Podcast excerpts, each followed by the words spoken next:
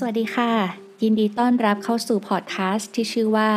เรื่องเคยมีมาแล้วพอดแคสต์นี้ก็จะเป็นการที่นำเรื่องราวในพระไตรปิฎกนะคะ ก็อย่างที่ตั้งชื่อนะคะ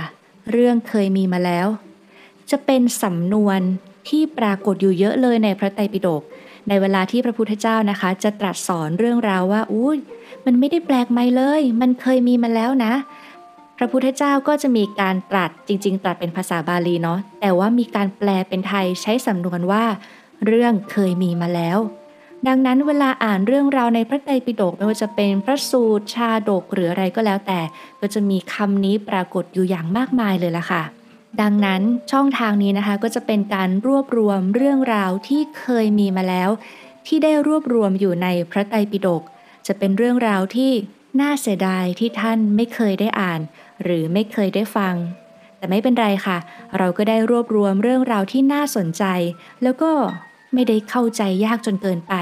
ยกตัวอย่างเช่น เรื่องของเปรตอุ้ยเขาทำกรรมอะไรมานะ เขาทำบาปอะไรมานะ เขาถึงไปเกิดเป็นเปรตเอ็นแล้วเปรต มันเหมือนที่เราเคยดูในหนังในละครหรือเปล่า ที่เขาบอกว่าเปรตเนี่ยนะจะต้องรูปร่างพร้อมโซตัวสูงเท่าต้นตาล มือใหญ่เท่าใบลาน มีปากเท่ารูเข็ม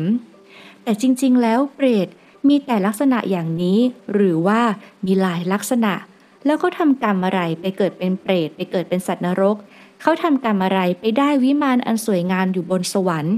หรือว่าเรื่องราวชาดกต่างๆ ที่อาจจะไม่ค่อยมีใครได้มาเล่า เราก็จะนำเรื่องราวที่เคยมีมาแล้วนี่แหละค่ะ มาเล่าสู่กันฟัง แบ่งเป็น episode ต่างๆ ตามที่ผู้พูดจะมีความสามารถในการนำมาเล่าได้ แต่ก็อยากจะขอฝากไว้นะคะสำหรับเรื่องราวในพระไตรปิฎกเพราะว่าพอพูดถึงคำว่า พระไตรปิฎกหลายๆ คนก็จะเกิดความขยาด กลัว โอ้โห มันเป็นเรื่องที่จะต้องศึกษากันในวัดเท่านั้น ต้องเป็นพระอ่านเท่านั้น จะต้องอยู่บนหิ้งเท่านั้น แต่จริงๆ แล้วไม่ใช่เลย พระไตรปิฎกมีเรื่องราวอยู่มากมายที่เราสามารถอ่านได้เองอย่างสนุกด้วย เพลิดเพลินมากๆ แล้วก็มีเรื่องราวที่มันเป็นเรื่องจริงที่เกิดขึ้นแล้ว และสามารถที่จะสอนเรา เพราะว่ามันเป็นความจริง เกิดจริงซ้ำแล้วซ้ำอีกทุกยุคทุกสมัยก็จะมีเหตุการณ์อย่างนี้ค่ะเกิดขึ้น ดังนั้นก็น่าสนใจมากที่จะนำเรื่องราวเหล่านี้ มาเล่าสู่กันฟัง ให้ท่านได้ ศึกษาแล้วก็เป็นบทเรียนในการใช้ชีวิตต่อไปนะคะ ยังไงก็ขอฝากพอดแคสต์นี้เอาไว้ด้วยนะคะ